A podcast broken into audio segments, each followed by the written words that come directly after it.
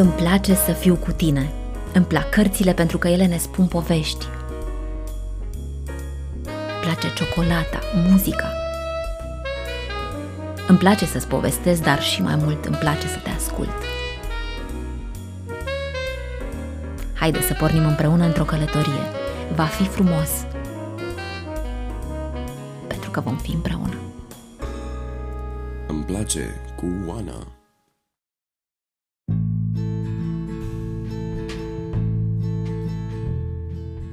Toate sufletele sunt nemuritoare, ele nu pot fi create sau distruse, însă noi ne alegem pentru scurt timp rolurile pe care să le jucăm. Deepak Chopra. Bine v-am găsit, dragi prieteni, mă bucur că sunt alături de voi în acest nou episod al podcastului Îmi place cu Ana. Nu întâmplător am ales aceste rânduri, pentru că sunt legate de invitatul pe care o să-l am astăzi și pe care vi-l prezint cu drag. Este vorba despre Alexandru Antonie, coach și facilitator, iar programele pe care Alexandru Antonie le ține, le are în online, dar și în ceea ce privește organizarea de evenimente. A fost prezent în cam toată țara, în lung și în lat. Iar pe Alexandru Antonie l-am remarcat într-o emisiune la televiziunea Arad atunci când exact despre acest subiect vorbea. Rolul pe care părintele îl are de ghid spiritual pentru copilul lui. Și informațiile pe care le prezenta atunci Alexandru mi-au atras atenția, am dorit să l-am ca invitat în perioada în care realizam emisiunea Zodia Mamei la televiziunea Arad. Nu s-a întâmplat, dar iată că a venit momentul, pentru că podcastul pe care îl realizez mi se pare că este mediul potrivit să vorbim deschis și poate într-un cadru mai intim și mai restrâns, pentru că informațiile pe care Alexandru le prezintă într-un mod cu totul personal și cu totul elaborat, aș spune.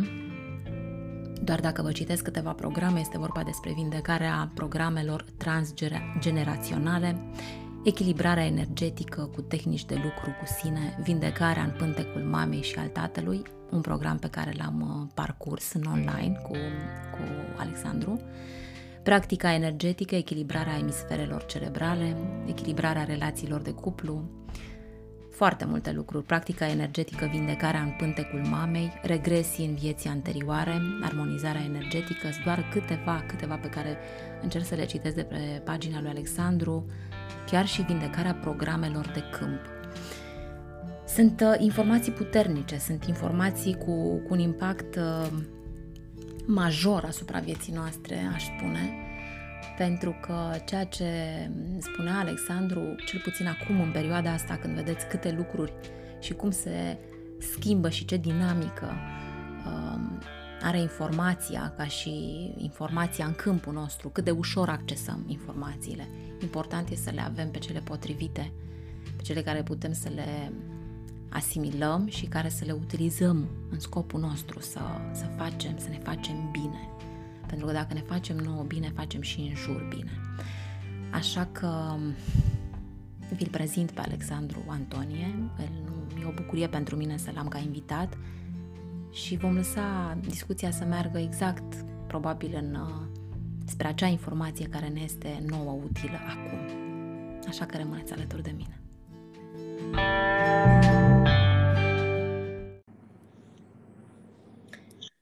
Bine v-am găsit, domnule Alexandru Antonie. Bine ați venit. Vă mulțumesc frumos. Bine v-am găsit. Mulțumesc de invitație. Ce faceți? Pe unde sunteți? În țară? Da, mulțumesc de întrebare. Sunt la Iași, în cabinet, în acest moment. Deci aveți tot timpul la dispoziție, tot cu pasiunea asta pe care am văzut că o dezvoltați și o dezvoltați așa, de la an la an se dezvoltă altfel, cel puțin din cât vă urmăresc eu, cred că de 3-4 ani, acum 4 ani ați fost în Arad, la noi, la televiziunea Arad. Și am urmărit emisiunea de atunci și dacă acum v-am chemat în podcast, înseamnă că mi-au rămas multe informații și vă spun foarte sincer, când v-am ascultat atunci, era vorba despre relația părinte-copil, iar eu realizam în momentul respectiv o emisiune, se numea Zodia Mamei, și veneam cu mai multe tipuri de informații care țin de alimentație, îngrijire. Și când am ascultat, când v-am ascultat pe dumneavoastră, am zis, da, asta este altceva, cu totul altceva, cum aș putea eu să prezint informația asta? Cred că n-am fost destul de curajoasă să abordez aspectul ăsta care de fapt ține de spiritualitate, de noi ca și entitate, ca suflet. Așa că, dacă sunteți de acord și dumneavoastră, aș dori să vă întreb, într-adevăr, noi, părinții, suntem ghizii copiilor noștri? Suntem un ghid pentru sufletelul care ne-a ales? Din perspectiva mea? Da.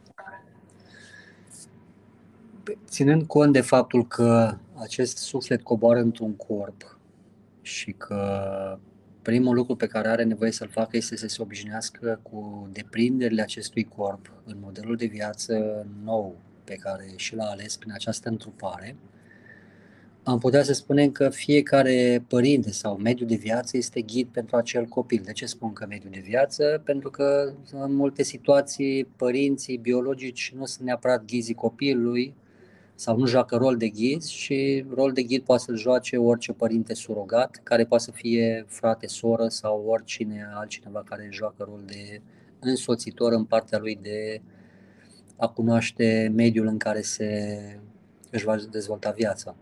Uh-huh. Privit din perspectiva ghidării, aș spune că nu suntem neapărat ghizi, cât suntem acolo ca să transmitem acelui copil printr-o formă de comunicare care cumva este disponibilă, de obicei prin comunicare verbală și prin parte de a arăta efectiv fizic, cam care sunt perspectivele noastre de manifestare în diverse situații și ipostaze. Cu alte cuvinte, ceea ce îl învățăm este ce am învățat și noi.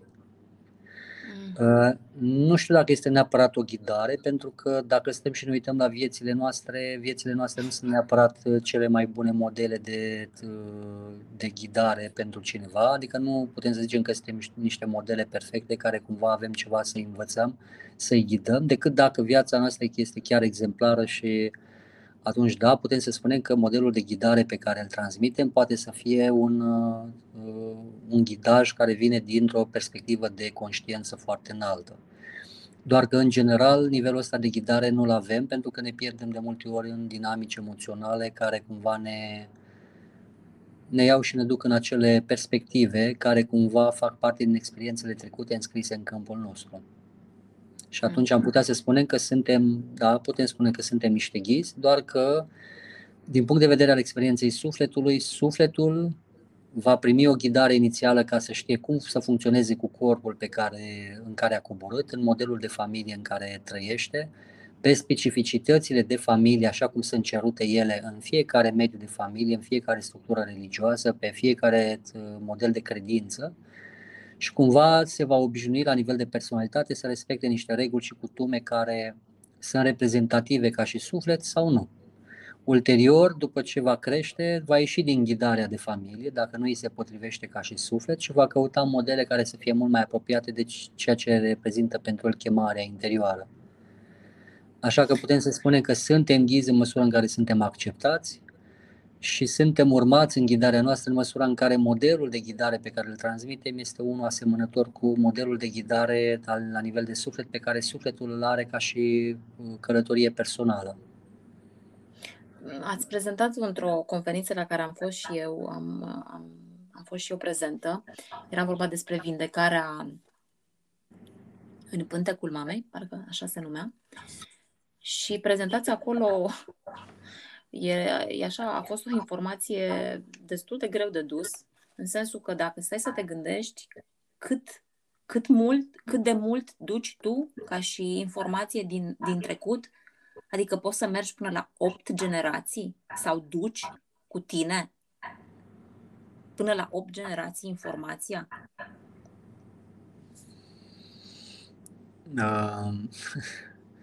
Faptic, ducem toate generațiile din spate și din spate, în mod normal, în transgenerațional se vorbește despre generațiile anterioare. Faptic, da. În câmpul transgenerațional sau în câmpul de familie, al familiei în care, cumva, din care provine acest corp, avem foarte multe generații anterioare.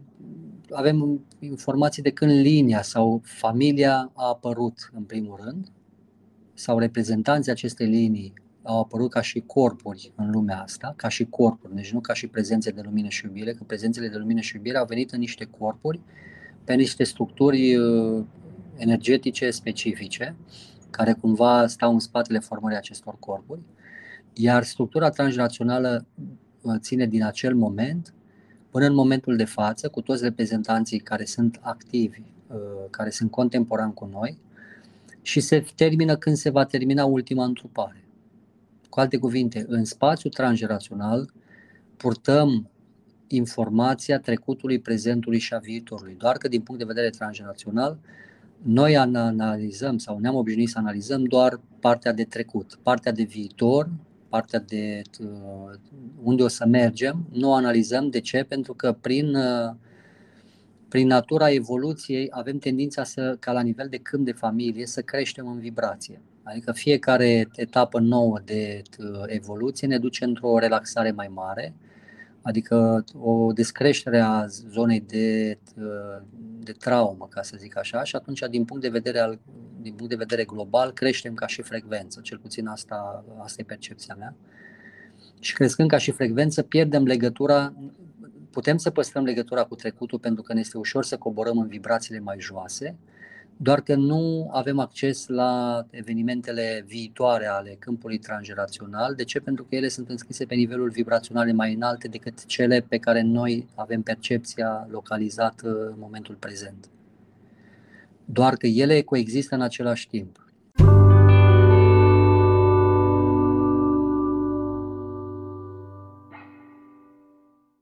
Când vorbim de vindecarea în pântecul mamei și deopotrivă vindecarea în pântecul tatălui din punct de vedere energetic, avem în vedere că copilul provine din două direcții diferite. Copilul se formează din două celule, nu dintr-o celulă, și asta schimbă fundamental modul în care analizăm situația.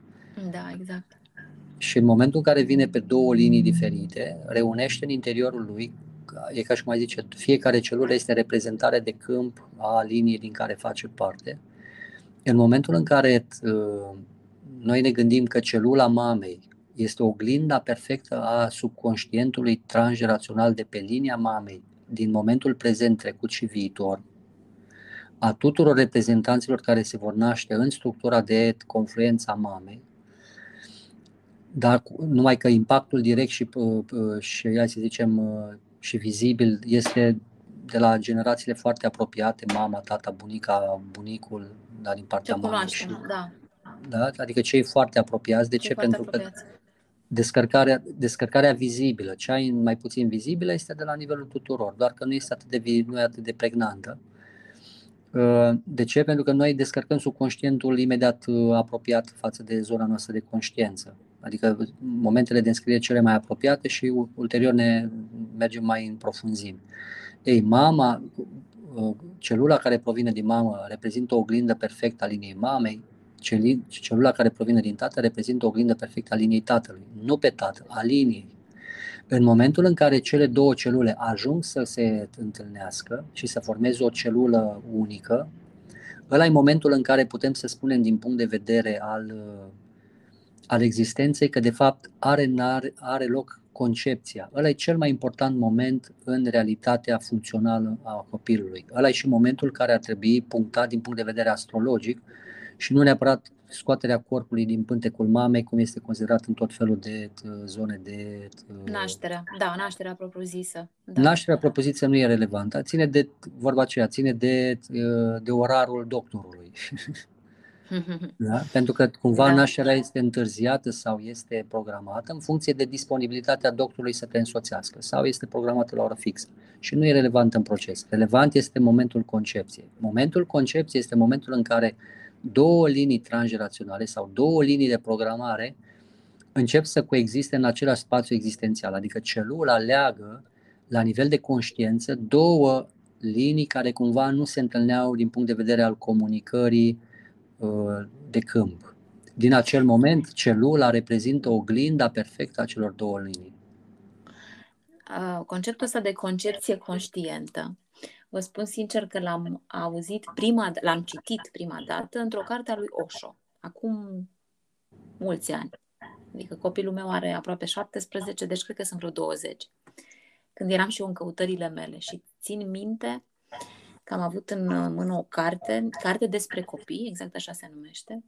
Oricum Osho era atunci intrat nu era de mult intrat în România ca și informații, cât îmi amintesc eu. Și scria că dacă dorești să concepi un copil, trebuie să fii prezent, atent, mama să aibă grijă de... Deci erau niște lucruri... Nu știu dacă generațiile trecute s-au gândit foarte mult la lucrul ăsta. Cred că nici ca informație, cred că nici nu era în câmpul lor. Că trebuie, sau poate undeva, în subconștient, exista, dacă chiar îți doreai un copil, să-l concepi conștient, să alegi momentul. Eu nu l-am citit pe Osho, nu știu exact ce scrie, sincer. Consider informația pe care mi-a trimis-o ca atare. Ce pot să spun este că în culturile vechi, în anumite sisteme, concepția se făcea într-un mod programat, adică într-un mod conștient se alegea când și în ce fel, care să fie datele la care cei doi să aibă întâlnirea, pentru ca să se obțină un anumit, să coboare un anumit tip de suflet. Eu mă refer aici în zonele specifice de formare, zonele spirituale. Da. Ei, în tradiția respectivă se cunoșteau anumite influențe și se alegeau influențele, hai să zicem, tuturor aștilor sau tuturor planetelor și tuturor toate influențele care existau interne sau externe față de Pământ, ca să poată să creeze o predispoziție pentru coborârea unui suflet specific sau unui acord de lumină și iubire pe o anumită frecvență. Exact, da. Ei, ăsta e și motivul pentru care, din perspectiva analizei, astrologice, momentul concepției are nevoie să fie analizat, momentul nașterii este, analizezi inutil, că analizezi de fapt efectul, adică ce s-a divizat din celula primară, care celula primară este celula care formează modelul de comunicare între cele două tipuri de câmpuri. Ce se activează din unul, ce se activează din celălalt, ce este potențat din unul, din altul. Prima celulă care se formează este celula care este, din perspectiva lucrului pe câmp, cea mai relevantă. De ce? Pentru că toate celelalte celule vin ca oglinda a primei celule. De fapt, ele reprezintă o oglindă continuă și specializată pe diverse zone și funcții ale corporale, care ulterior vor forma o imagine a unui corp după chipul și asemănarea primei celule. Așa că toate aceste analize care se fac după data nașterei, din perspectiva mea, sunt doar pierdere de vreme. Asta e și motivul pentru care înainte, în trecut, dacă se dorea coborârea unui suflet înalt, se căuta conjunctura potrivită, iar cei doi se pregăteau din punct de vedere spiritual pentru ca nivelul lor de frecvență să fie unul specific. Da, această pregătire am găsit-o ca și informație, dar asta e cuvântul, pregătire, exact. În cadrul structurilor esenienilor, de exemplu, apropo de Isus, la esenieni, care hai să zicem, operau încă din perioada respectivă a prezenței lui Isus, esenienii, cumva, prin structura lor, cultivau această variantă de pregătire, astfel cât ei se pregăteau pentru momentul, hai să zicem, concepției, astfel încât să se permită realizarea coborârii unui suflet înalt. Adică ei aveau această cunoaștere și nu numai ei, și în zonele noastre există.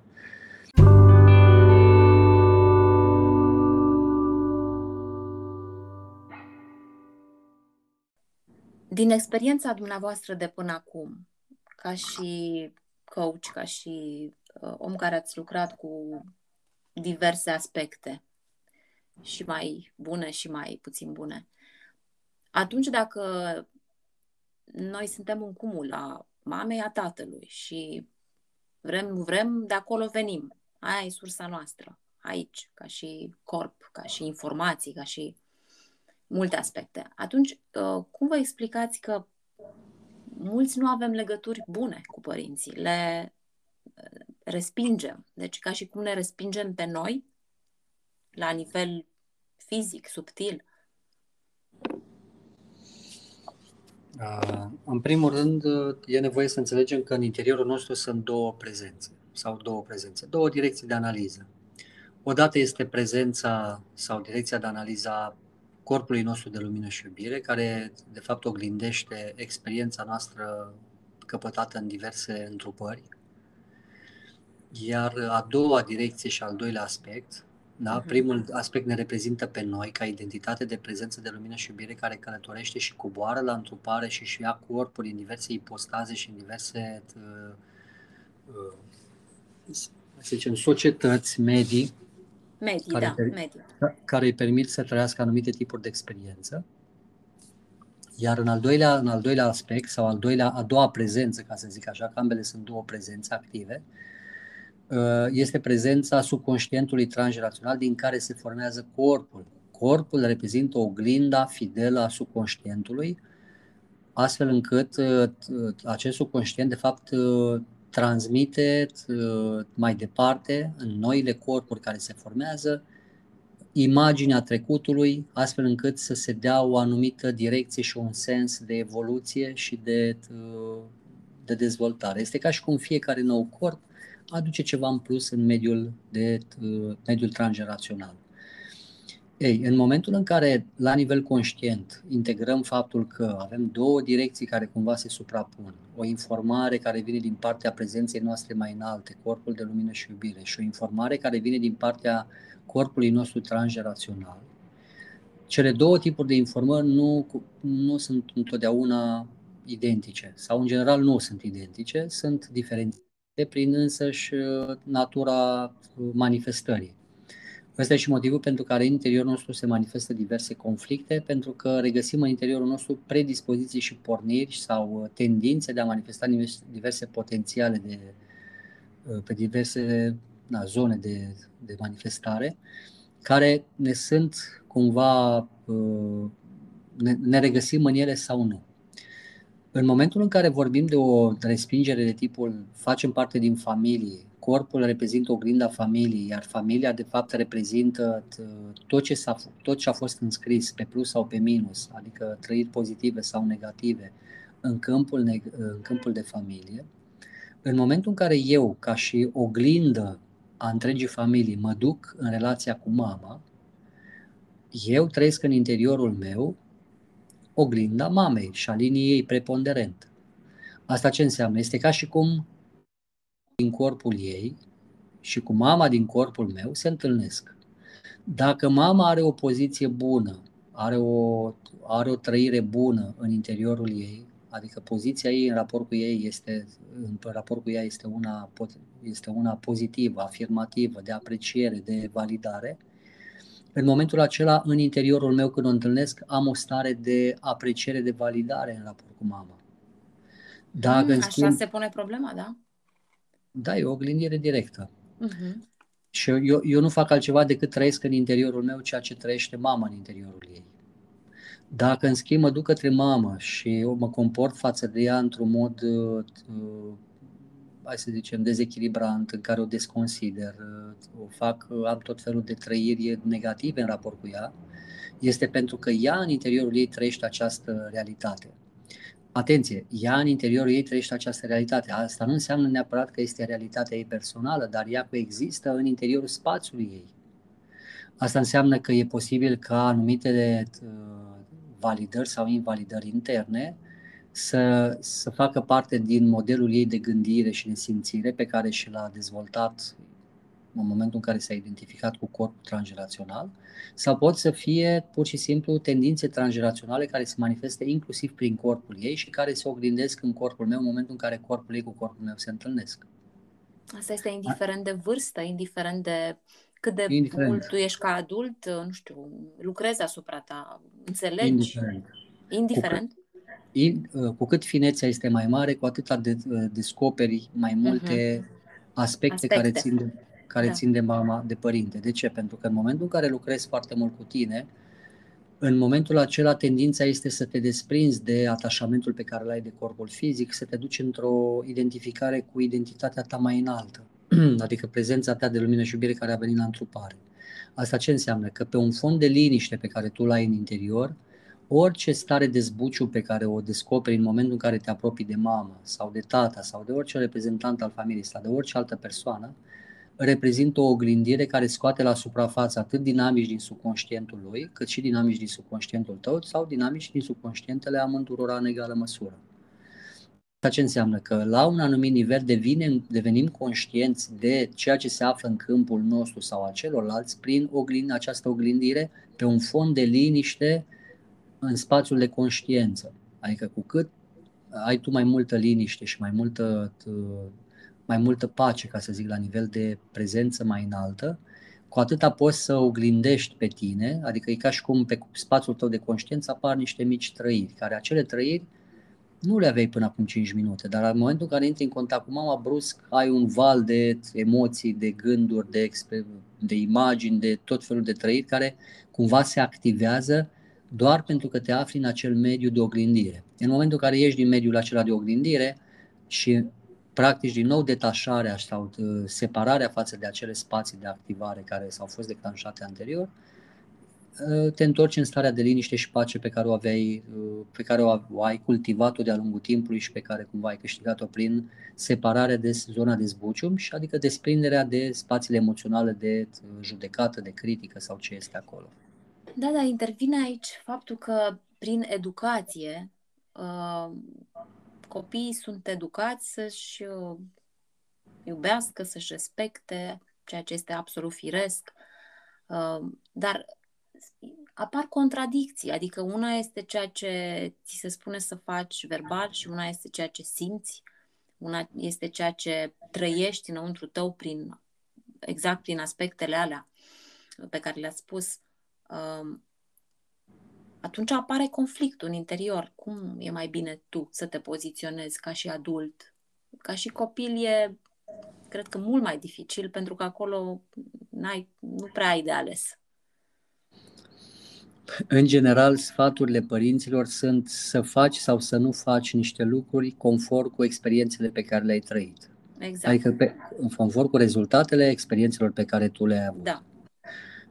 De exemplu, dacă eu ca și părinte am avut o experiență care ca și rezultat mi-a creat o stare de dezechilibru emoțional, o stare de conflict intern, eu știu în interiorul meu că dacă voi reproduce acea manifestare, voi ajunge într-o zonă similară. Și atunci tendința mea este să îi spun copilului meu, fă sau nu fă un anumit lucru, pentru că din perspectiva acelei experiențe, dacă te duci în direcția respectivă, vei ajunge cu siguranță la ceva asemănător. De ce?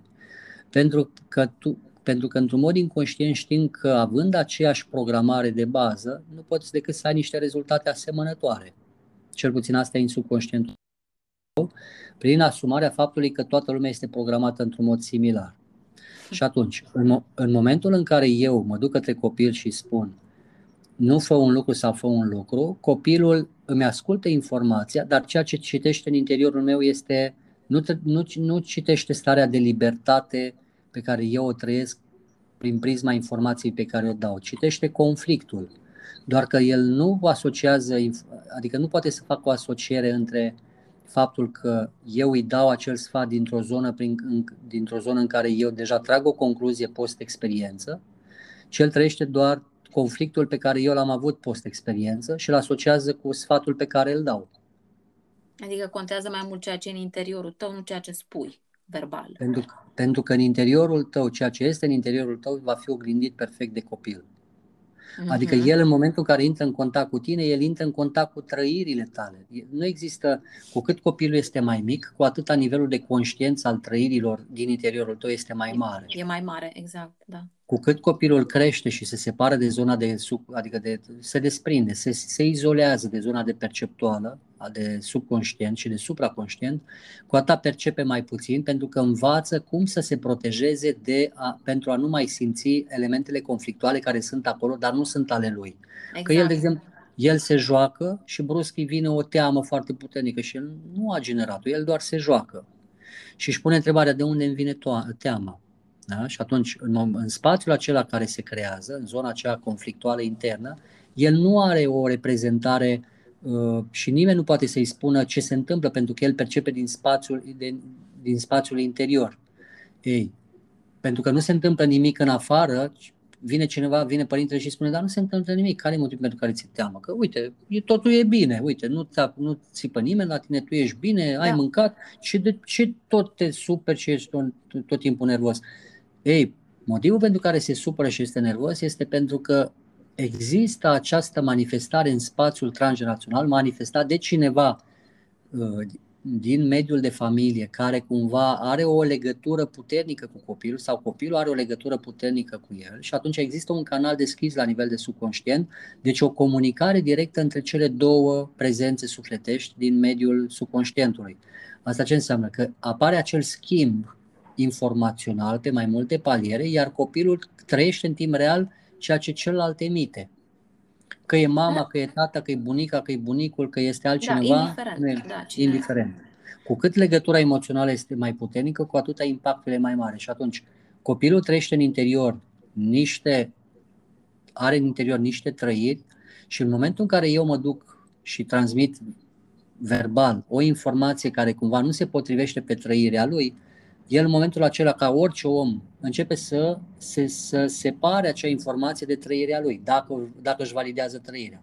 Dacă cumva are mai multă încredere în părinte, ajunge să se separe de trăirea din interior și să valideze faptul că de fapt nu este nimic acolo. Exact, verbalul. Să valideze părintele verbalul părintelui și se separe de trăirea din interior. Și ușor, ușor se închide în raport cu subconștientul, deci cu alte cuvinte, noi spunem în termeni tehnici că copilul s-a maturizat. Da, sunt copii care sunt, cum ați spus, maturi în forma lor de copii, adică nici 7 ani nu au și intri în contact cu ei și îi simți, îi vezi și privirea parcă e modificată.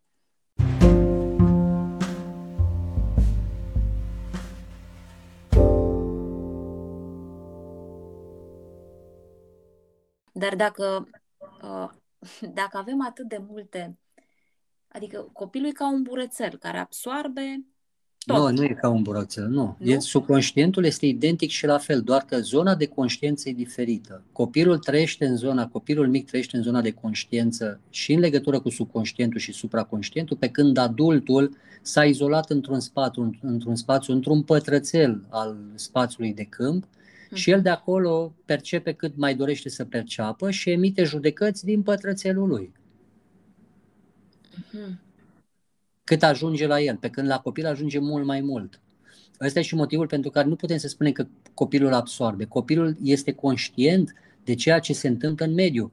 Mediul este același și pentru părinte și pentru copil, doar că părintele nu e conștient de ce este în mediu, pe când copilul da. Nu absorbe. Cum ar veni că copilul e prezent, cum ar veni. El are o prezență. Prezent. Exact. Și în momentul acela devine conștient de fiecare stimul care este acolo și acel stimul care este acolo devine parte integrantă din zona lui de conștiință. În loc să se înscrie informația în subconștient, se înscrie în conștient, devine parte integrată din zona lui de conștiință. De-abia în momentul în care începe să se separe de zona de conștiință extinsă, își reduce zona de conștiință pe mediul pe care îl formează părintele sau în mediul social, rămânând cumva în afara spațiului de contact cu celelalte zone pe care avea conștiință și atunci înscrie informația în subconștient direct fără să fie conștient de ceea ce înscrie, ceea ce se întâmplă la adulți. Adultul merge pe stradă și prin toate formele de comunicare primește impulsuri mediatice de orice fel și înscrie în subconștient o cunoaștere de care nu este conștient, dar după aia această cunoaștere este văzută pusă în practică sau pe prin tot felul de... Exact, acționează fără să fie conștient că de fapt programarea s-a întâmplat la un nivel de care nu-i conștient. Și într-adevăr vârsta aceasta de 12 ani am întâlnit informația în unele cărți de Kabbalah care sunt așa extrem de așa pentru începători, ca să zic așa, în care 12 ani este vârsta în care copilul se rupe cumva dar se disociază exact de părinți, de mediu, de faptul că vine și el dintr-o sursă și se conectează mai mult la sursa respectivă. Vârsta nu este neapărat o vârstă fixă. Din perspectiva mea, nu. Sunt copii care se separă și nu e vorba de separare de copii, de părinți. Aici este vorba de o separare de zona de conștiință. Da. Cu cât copilul acordă mai mult atenție zonei logice, că părintele îl forțează, te rog să fii atent, te rog să fii prezent, te rog să fii aici, te rog să faci aia. Adică îl duc tot timpul să capete abilități de funcționare și manifestare în spațiul acesta de conștiință. Și am tendința să-l învăț că este util pentru mine, cel puțin în momentul prezent al realității în care trăiesc. Și atunci că îl forțez să iasă din zona lui de joacă, din spațiile în care stă și să devină mai prezent aici. Dacă nu devine prezent aici, îl pedepsesc. Și ca să nu mai capete pedeapsă, într-o formă sau alta, da? Pedepsele sunt diverse, de la emoțional până la fizic.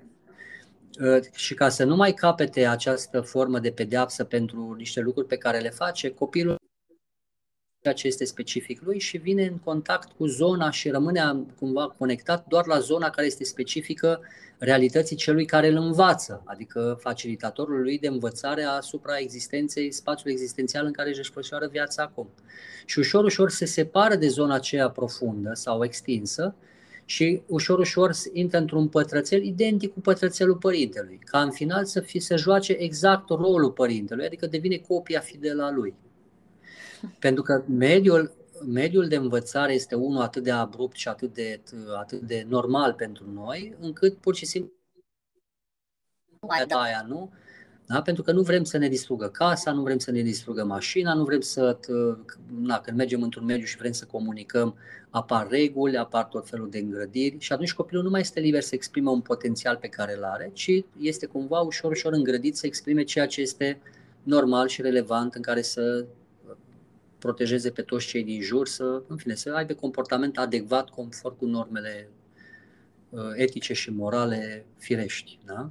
Și atunci, da. Anumiți copii, ca și concluzie, anumiți copii au tendința de a migra din zona extinsă către o zonă, către o zonă de conștiință care cumva ține de un pătrățel perceptual.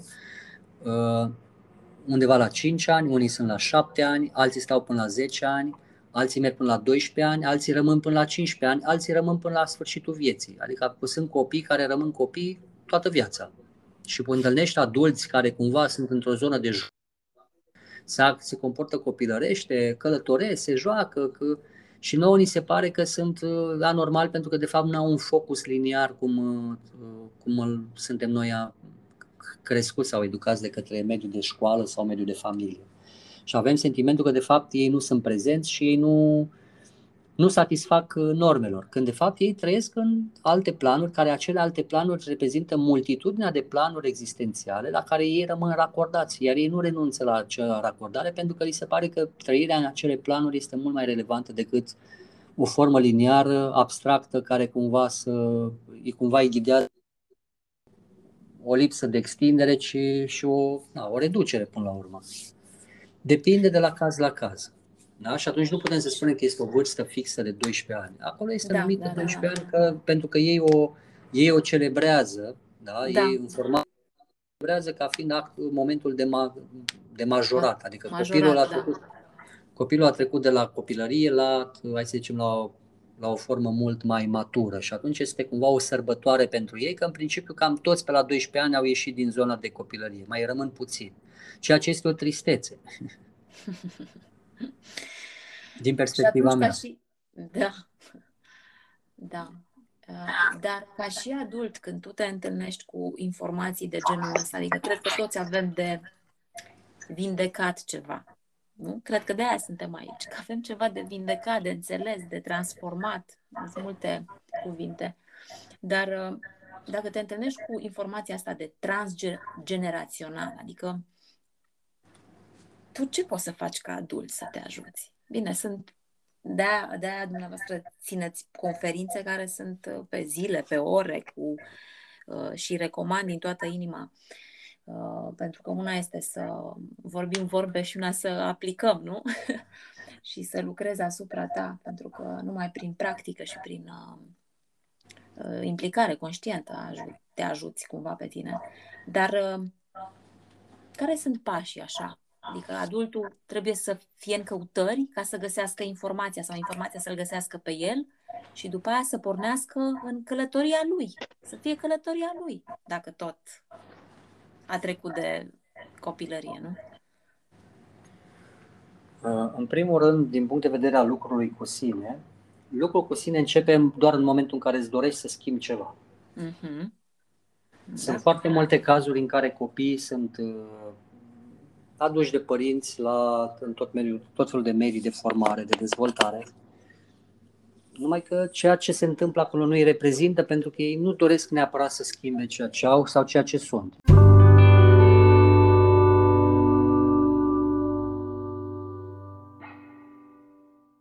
Problema legată de comportament, atitudine, o are părintele care nu reușește să-și atingă obiectivele personale. Uh-huh. Ei, un copil care trăiește într-un mediu de viață și se dezvoltă într-un mediu de viață va rămâne fidel mediului de viață atâta vreme cât simte că mediul de viață în care trăiește și se dezvoltă îi oferă ceea ce are nevoie să trăiască din punct de vedere al devenirii sale personale. Cu alte cuvinte, cu cât mediul de viață este unul mai potrivit pentru a-i satisface nevoile la nivel de suflet și la nivel de suflet, cu atâta tendința de a schimba este mai mică. În momentul în care va hotărâ, se va uita la mediul de viață și își va da seama că ceea ce își dorește cu adevărat nu-l obține, o să înceapă să-și pună în întrebare. Care e motivul pentru care, deși fac asta sau nu fac asta, adică ca și activități, ca și acțiuni, ca și deprinderi, ca și manifestări, are niște comportamente într-un fel sau un alt fel care duc ar fi trebuit să aducă niște rezultate, acele rezultate nu se întâmplă. Și ăla e momentul în care devine atent la faptul că deși comportamente care ar trebui să-l ducă într-o anumită direcție ca și rezultat, rezultatele nu vin. Și ăla este primul moment în care omul, copilul, adultul, cine o fi, începe să-și pună întrebări. Oare care este motivul pentru care, deși fac toate aceste acțiuni pentru a obține anumite rezultate, ele nu se întâmplă? Sau care este motivul pentru care, deși eu sunt cineva în interiorul meu, trăiesc o anumită stare interioară, ea nu este reflectată în exterior, nu este oglindită în exterior, nu este reprezentată prin prezența unor oglinzi în exteriorul meu pe măsura trăirii mele interioare. Și ăla e momentul în care începe să-și pună întrebări profunde de tipul existențial, în care își pune întrebarea dacă locul în care stă este potrivit, dacă locul din care provine este potrivit, dacă mediul de familie este ok. Da? Și asta cumva se suprapune și pe o zonă de comparație în momentul în care copilul iese în mediul de familie, care este mediul, mediul în care se formează în primii ani de viață, în care își conturează imaginea despre realitatea lumii, în care capătă primul model. Care este modelul pe care îl primește în familie? Și de multe ori modelul pe care îl primește în familie este diferențiat între părinți. Ei, în momentul în care iese în lume și observă în ce măsură modelul lui este un model de succes pentru el în raport cu toți ceilalți copii, o să zic, ok, modelul meu de familie este un model de succes. Adică cumva se bucură și cumva se laudă cu modelul lui de succes de familie. Se laudă cu părinții, se laudă cu rezultatele părinților. Rezultatele părinților sunt rezultatele lui. În momentul în care modelul nu este unul de succes în raport cu ceilalți, pentru că copilul compară, atunci va începe să se separe de mediul de familie și o să zică mediul de familie în care m-am născut eu nu este potrivit. Și ce o să fac? O să caută alte modele externe pe care le va frecventa cu scopul de a identifica ce este diferit față de familia în care s-a trăit. După care se duce acasă și începe să critice mediul în care a fost format, spunând că nu este potrivit pentru că rezultatele pe care le obțin alte modele de familie adică pe alte modele de programare, sunt total diferite și mult mai apropiate de ceea ce își dorește el ca suflet. După care ce zice? Da, eu îmi doresc ceea ce doresc, adică ceea ce obțin alții. Și începe să-și ducă viața către ceea ce obțin alții, care este mult mai apropiat de ceea ce își dorește el ca și suflet. Și ce face? Își pune întrebarea, bun, care sunt frânele? Care sunt frânele care mă împiedică sau obstacole interne și externe care mă împiedică să ating acel obiectiv pe care mi l-am propus? Și ăla e momentul în care începe să-și pună întrebări de tipul ce fac eu și ce nu fac eu. Și după ce a trecut de la nivelul de analiză personală, de-abia atunci intră într-o analiză să vadă, ok, ce am moștenit la nivel de familie, care cumva este o recurență și o predestinare, cumva e o karmă transgenerațională care cumva mă duce într-o direcție unitară către o anumită formă de experiență, care de fapt este diferită de locul în care aș vrea să ajung și mediul în care doresc să trăiesc. Și ăla e momentul în care începe să abordeze zona de transgenerațional. După ce reușește să se echilibreze cu zona de transgenerațional, când își dă seama că de fapt încă își dorește lucruri, dar nu se întâmplă, ăla e momentul în care începe să-și pună întrebări și să-și extindă câmpul de analiză și să meargă către analiza vieților anterioare și percepțiilor care vin ca obstacole din poziționările pe care le-a avut ca și suflet, nu neapărat ca și personalitate în viața asta. Și atunci, ca și dezvoltare, ca și extindere, ca și căutare, o ființă umană trece prin etape de tipul verifică să vadă dacă modul de programare îi oferă sau nu satisfacția pe care el o are și cumva atingerea imaginii de sine în interior cumva să o poate face ca o oglindire în exterior. Dacă nu reușește să atingă această imagine în exterior, va căuta să o soluționeze. Sunt mulți oameni care încep să-și soluționeze aceste probleme, devin conștienți că de fapt există o problemă după 30, 40, 50, 60 de ani. Unii nici măcar nu-și pun problema până la finalul vieții. Alții încep de la 10 ani, de la 12 ani, de la 6 ani, de la 7 ani. Adică cu cât nivelul de conștiență al diferenței între ceea ce eu sunt la nivel de prezență de lumină și iubire și mediul în care mă aflu, corpul, este mai mare, cu cât conștiința mai mare de sine este mai mare la nivel de corp de lumină și iubire, îți dai seama că de fapt ceva nu e în regulă și apoi începi să te întrebi ce nu este în regulă. Și începi să cauți ca și copil. Da. Și începi căutarea și pe surse de informare, prin cărți, prin reviste, prin filme, și fiecare. Și atunci, pentru că tu adresezi o întrebare, setezi o intenție. Exact. Se creează piste, se creează căi. Da. În care te duci în acea experiență, ceea ce este să cauți răspuns. Da? Să cauți răspuns la întrebarea ce s-a întâmplat, cum s-a întâmplat, cum ajung acolo și care sunt pașii. Ei, în momentul acela, orice sursă de informare te duce mai aproape și cumva îți atragi singur resursele. Te deschizi față de ele sau te închizi față de ele. De ce? Pentru că sunt resurse care cumva te pot duce dincolo de limita ta de conștiință atât de mult încât îți destabilizează inclusiv personalitatea. Da, și atunci îți dai seama că de fapt tot ce ai clădit tu ca și personalitate se bazează pe niște adevăruri care erau valabile pe acel nivel de creație. După care zici, ok, mă mai ajută această personalitate și când îți dai seama că de fapt personalitatea ta este frâna pentru a trăi experiența pe care ți-o dorești, începi să o defragmentezi și să o destructurezi până în punctul în care te duci, ieși din personalitatea respectivă și te duci în identitatea ta de lumină și iubire și începi să acționezi de acolo, angajând personalitatea într-o schimbare și într-o modelare a prezenței tale de lumină și iubire. Și de fapt de aici începe călătoria lucrului cu sine cu adevărat. De ce? Pentru că prima fază are loc o despărțire față de ceea ce credeai că ești tu, după care te îmbrățișezi pe tine cel care ești, după care începi să-ți transformi corpul care face parte din zestea transgenerațională într-un model de lucru sau într-o structură care te va duce către experiența pe care ți-o dorești.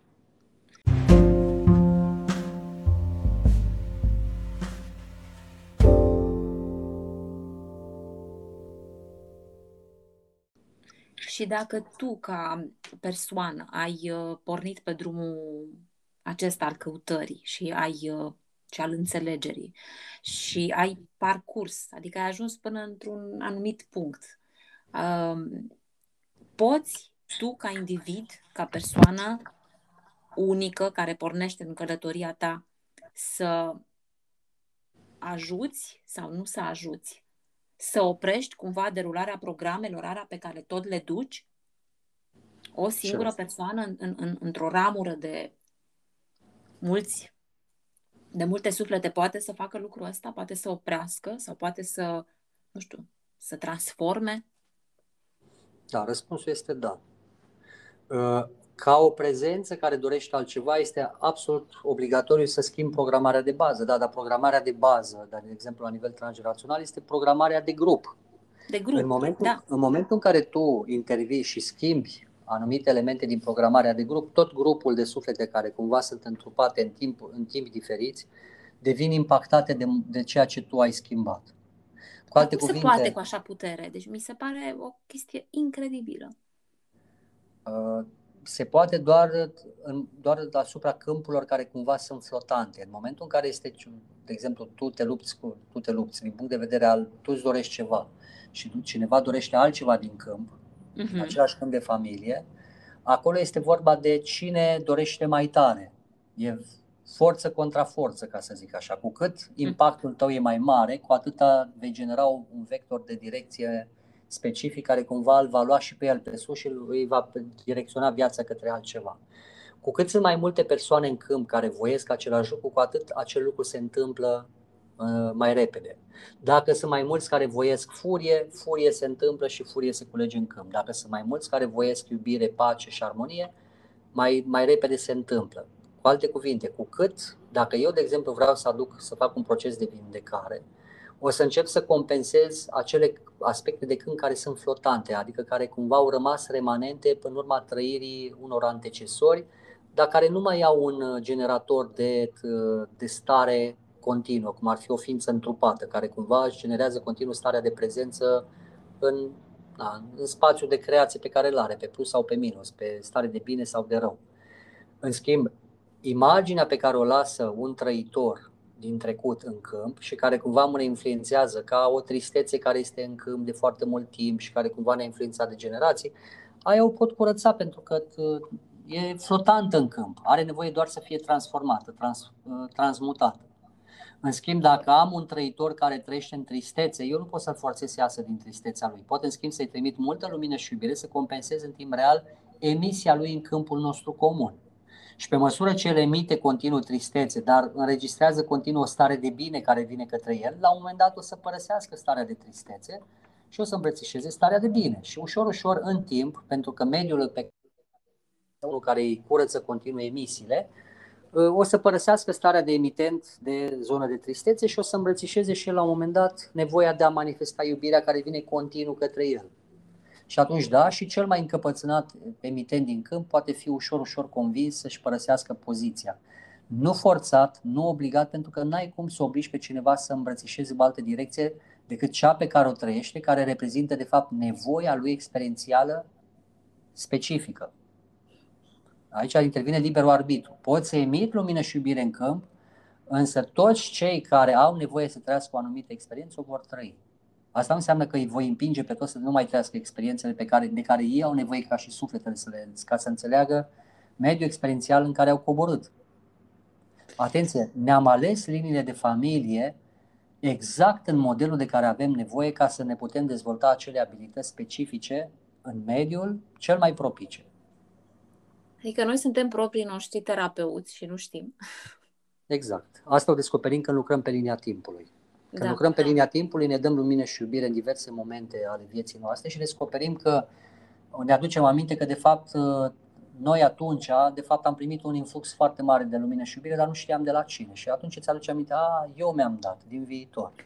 Dar știți ce este interesant? Că, de exemplu, țin minte că trebuia să facem un material când eram la psihopedagogie și să studiem diferite tipuri de terapii. Și mi-am dat seama, erau, nu știu, cred că le-am numărat până pe la vreo 80-90, nu glumesc. Terapia prin artă, terapia pe sute, zeci de terapii. Și după ce am terminat materialul respectiv, chiar m-am gândit, dacă sunt atât de multe terapii, de ce suntem atât de deplasați de noi și deconectați? Chiar nicio terapie din asta, zeci de terapii. Tocmai cum spuneați la un moment dat, viu că, de fapt, psihologia a rămas tare, se cramponează de foarte multe aspecte care nu știu cum mai poate să înainteze în ritmul ăsta, în a ajuta suflete, nu? Că de fapt acolo se referă. Scopul este să luăm toate elementele acestea care sunt de forme terapeutice care apar noi. Și aici nu mă refer neapărat la tot felul de elemente de tipul mă duc într-un spațiu, fac activate și gata, s-a terminat povestea. Că nu ai puterea aia în care să generezi, să schimbi cantități imense de energie doar așa că ți-ai zis tu activate. Asta e o formă de spălare pe creiere și de timp inutil pierdut din perspectiva mea. Am nevoie să mă duc într-un mod conștient în câmpul, în orice formă de câmp, că aici vorbim de mai o multitudine de forme de câmp, și să generez schimbarea. Cu alte cuvinte, să fiu generator de schimbare în câmpul cuantic, adică să fiu acel observator care observă realitatea, imprimă o anumită inducție, induce o anumită stare de schimbare și observă cum se schimbă. Și în momentul în care ești observator în câmp cuantic și observi schimbarea s-a produs și există și un observator care a înregistrat schimbarea. Cu alte cuvinte, schimbarea este declarată și emisă în câmp ca și cum există, de către cine? De cel care observă, eu. În măsura în care cineva o recepționează ca schimbare produsă, devine realitate și pentru el. Și în momentul în care suntem doi care cumva observăm schimbarea, dacă doi se adună în acolo numele meu, acolo sunt și eu, spunea cineva. Cu alte cuvinte, dacă două persoane se întâlnesc și înregistrează împreună o realitate între ei, o schimbare, schimbarea respectivă este stabilizată prin două capete informaționale și atunci spațiul dintre ei devine informal modificat cu ceea ce ei doi perceptual au înscris. Și atunci, orice se poate modifica în câmp, e nevoie doar de abordarea unei poziții certe, clare, specifice, e nevoie de a aborda niște tehnici care să fie reprezentative și e nevoie, în primul rând, ieși din etichetarea care se întâmplă la nivel de psihologie, prin care te bagă într-un sertăraș. În momentul în care te-a băgat într-un sertăraș, e ca și cum tu nu ai posibilitate de schimbare. Faptic, în câmpul cuantic, totul este variabil, de la A la Z. Și dacă totul e variabil în câmpul cuantic, să spui că ceva este doar așa, înseamnă să te oprești la o formă, ca și cum te oprești la o poză dintr-un material video. Da? Credeți că viitorii terapeuți o să fie cu totul altfel decât cei care funcționează acum în câmpul nostru, așa, al pământului, ca să zic așa? Suntem deja în contactul viitorul terapeuți, se lucrează deja cu forme de terapie avansate. Asta e și motivul pentru care ce lucrez eu este, din perspectiva mea, altceva decât se lucrează în modul constant. Ăsta e și motivul pentru care în spațiile de formare, cum este școala de coaching sau regres în vieți între vieți și vieți anterioare, predăm modele de lucru care cumva să te ducă în contact cu zonele specifice de schimbare, pe care ai nevoie să te duci și să le schimbi, cu o metodă simplă. Ai nevoie doar să fii observator în câmpul cuantic. N-ai nevoie de metode foarte elaborate. N-ai nevoie de 1.000 de pași ca să ajungi din punctul A în punctul B. E nevoie să faci un singur pas. Ei, pasul ăla pe care îl faci e nevoie să fie cât mai simplu. Cu cât mintea ta e mai complicată, cu atât ai nevoie de mai multe tehnici, mai mulți pași, mai multe procese ca să satisfaci cumva nevoia ta de complexitate, de valoare prin complexitate. Cu cât un procedeu este mai complex, cu atâta sunt mai mulți pași. Cu cât sunt mai mulți pași, cu atâta e o investiție mai mare de timp și de energie ca să satisfaci acei pași. Cu cât procesul este mai simplu, cu atât e mai... energia se duce punctual într-o singură direcție. Da? Și spunea cineva în trecut că e nevoie doar să iubești. Păi dacă există această... Ce simplu! Există această variantă simplă în care mergi într-un spațiu, ierți tot ce s-a întâmplat, da? Eliberezi tot ce ai legat, te eliberezi de tot ce te-a legat, ierți și te ierți, după care iubești și te iubești. Dacă lucrul ăsta funcționează de mii de ani, care e motivul pentru care trebuie să inventezi eu 7.000 de alte tehnici cu... Da, din știți ce-mi vine în minte? Știți ce-mi vine în minte acum? Hoponopono îmi vine. Hoponopono este deosebit, pentru că de fapt repeți continuu o afirmație care creează o schimbare profundă în subconștient. Numai că Hoponopono trebuie practicat minim 6 luni ca să vezi o schimbare profundă. Da, iar când practici ani de zile, efectiv vezi cum realitatea se modifică în jurul tău. N-ați avut sentimentul atunci, cel puțin când am luat contact cu doar cu informație, ca informație. Și am fost la câteva prezentări, seminarii, am luat cărți, da? Deci am încercat așa la început. Dar tot timpul mi-am dat seama că e ceva mult mai amplu, mult mai subtil, mult mai profund decât doar să repeți și să nu contează la ce, tu să repeți. Sentimentul ăsta mi l-a dat că e mult mai amplu. E ca un iceberg, din ăla urma, vârful se vede. Ce e acolo sub? Acolo e de fapt mult sub până la urmă. Adică poți să faci prin lucruri mici foarte mult bine ție, în jurul tău, adică totul se schimbă ca viziune, ca aspect, ca dinamică, ca energie, prin lucruri simple, pentru că noi refuzăm că este simplu și atunci nu dăm importanță lucrului simplu. De-aia poate și când vorbiți despre regresii sau avem concepția aia că am văzut filme, am citit, doar un psiholog cu foarte multă pregătire poate să facă un lucru atât de complex și atunci de fapt îți dai seama că tu singur poți să faci, dar trebuie să știi pașii, mecanismul prin care.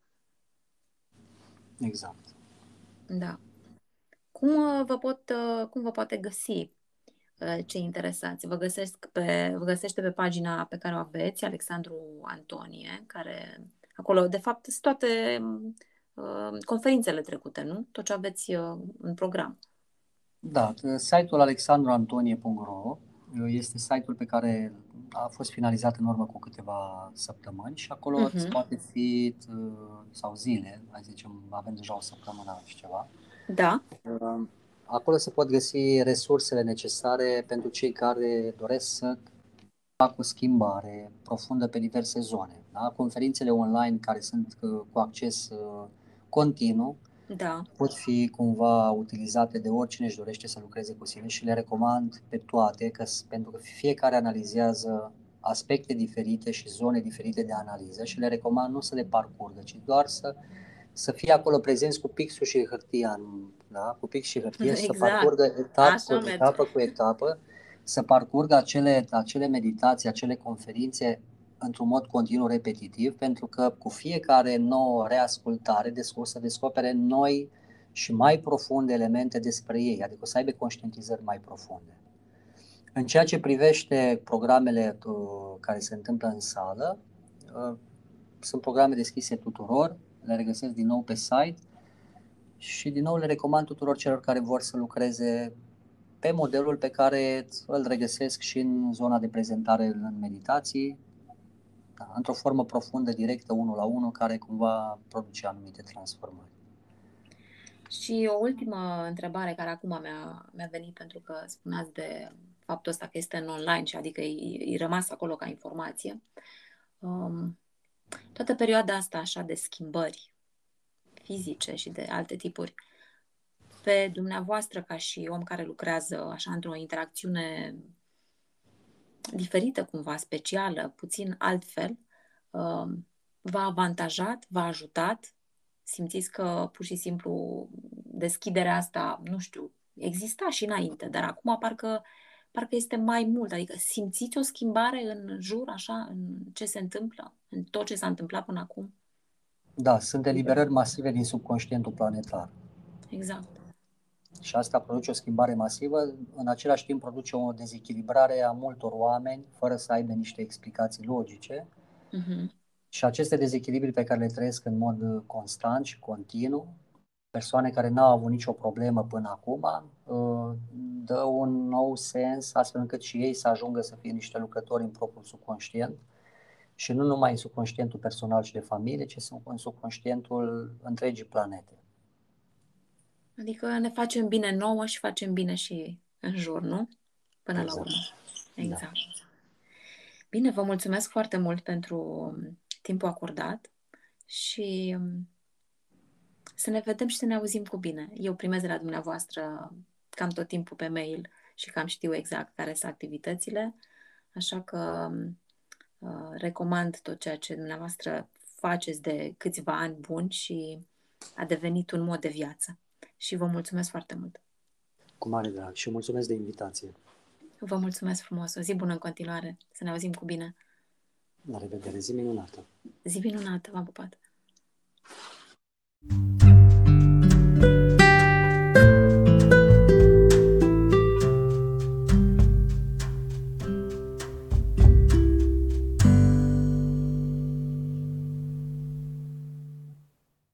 mulțumesc că ați rămas alături de mine și de invitatul meu, Alexandru Antonie. Și, într-adevăr, a fost o discuție interesantă, deosebită, cu foarte multe conotații. Sper că ceea ce ați ascultat aici să fie potrivit pentru perioada, pentru momentul evoluției voastre și pentru tot ceea ce urmează de acum înainte. Vă mulțumesc că ați rămas alături de noi. Toate cele bune, să ne auzim cu bine până data viitoare. V-am pupat!